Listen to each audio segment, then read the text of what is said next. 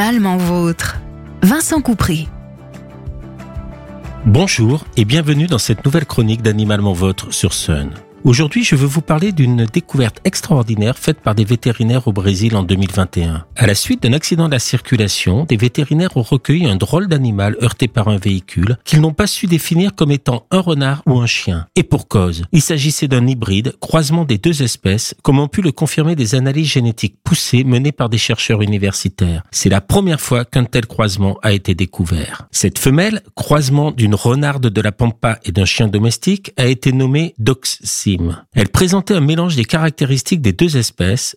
Elle aboyait comme un chien et a su se montrer amicale envers les humains et se laisser caresser tout en restant méfiante mais sans l'agressivité habituelle des canidés sauvages. De plus, elle n'acceptait de se nourrir que de rongeurs vivants. Les scientifiques estiment qu'elle aurait pu se reproduire. Elle est malheureusement décédée en 2023 de cause inconnue. Grâce à des analyses génétiques, un autre hybride de ce type, le coy wolf, avait été décrit en 2016 en Amérique du Nord. Le coy wolf, mélange de coyote et de wolf, loup en anglais, est le fruit d'un croisement entre loup, coyote et chien. Aujourd'hui, la population de coy wolf est estimée à plusieurs millions d'individus. Génétiquement, 60% de coyotes, 25% de loups, 15% de chiens. Il ressemble majoritairement à un coyote, mais il est plus massif, deux fois plus lourd et plus rapide. Sa mâchoire est beaucoup plus puissante que celle d'un coyote. Son comportement a aussi changé en étant plus adapté à la proximité avec l'humain et la vie urbaine. Le loup et le coyote étant des animaux sauvages prompts à fuir l'humain et son activité, il est probable que ce début de sociabilisation lui vienne de sa filiation canine.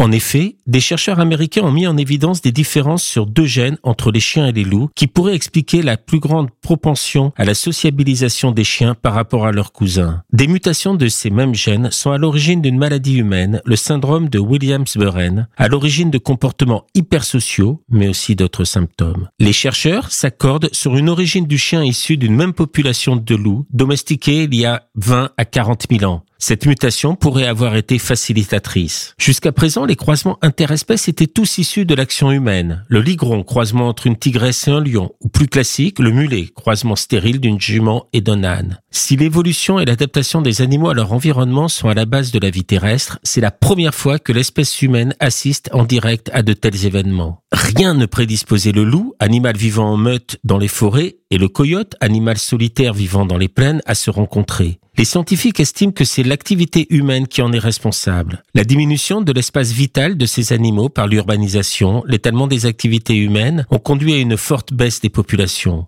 Pour se reproduire, les loups n'ont eu d'autre choix que de se rapprocher des coyotes. Comme l'activité humaine a permis le rapprochement d'une renarde avec un chien. Plus près de nous, c'est une autre espèce animale qui est en danger, le chat sauvage. Proche cousin du chat domestique, le chat sauvage d'Europe vit encore dans les montagnes du Jura. Là encore, l'extension de la présence humaine et avec elle des chats domestiques représente un danger pour cette espèce. L'hybridation entre le chat domestique et le chat sauvage est de plus en plus prégnante avec une forte domination génétique du chat domestique. À ce rythme, les scientifiques estiment que le chat sauvage aura disparu d'ici 2 à 300 ans, comme c'est déjà le cas en Écosse et en Hongrie. Seul l'arrêt des croisements permettra de sauver l'espèce et pour cela il est indispensable de stériliser les chats domestiques, essentiellement les femelles, car ce sont elles qui s'accouplent avec les chats sauvages mâles. Ces évolutions remettent en cause la définition traditionnellement admise de l'espèce. Une espèce est un ensemble d'individus qui peuvent effectivement ou potentiellement se reproduire entre eux et engendrer une descendance viable et féconde dans des conditions naturelles. Or, ces croisements, naturels et répétés entre des individus d'espèces différentes, donnent des descendants féconds. Et parallèlement,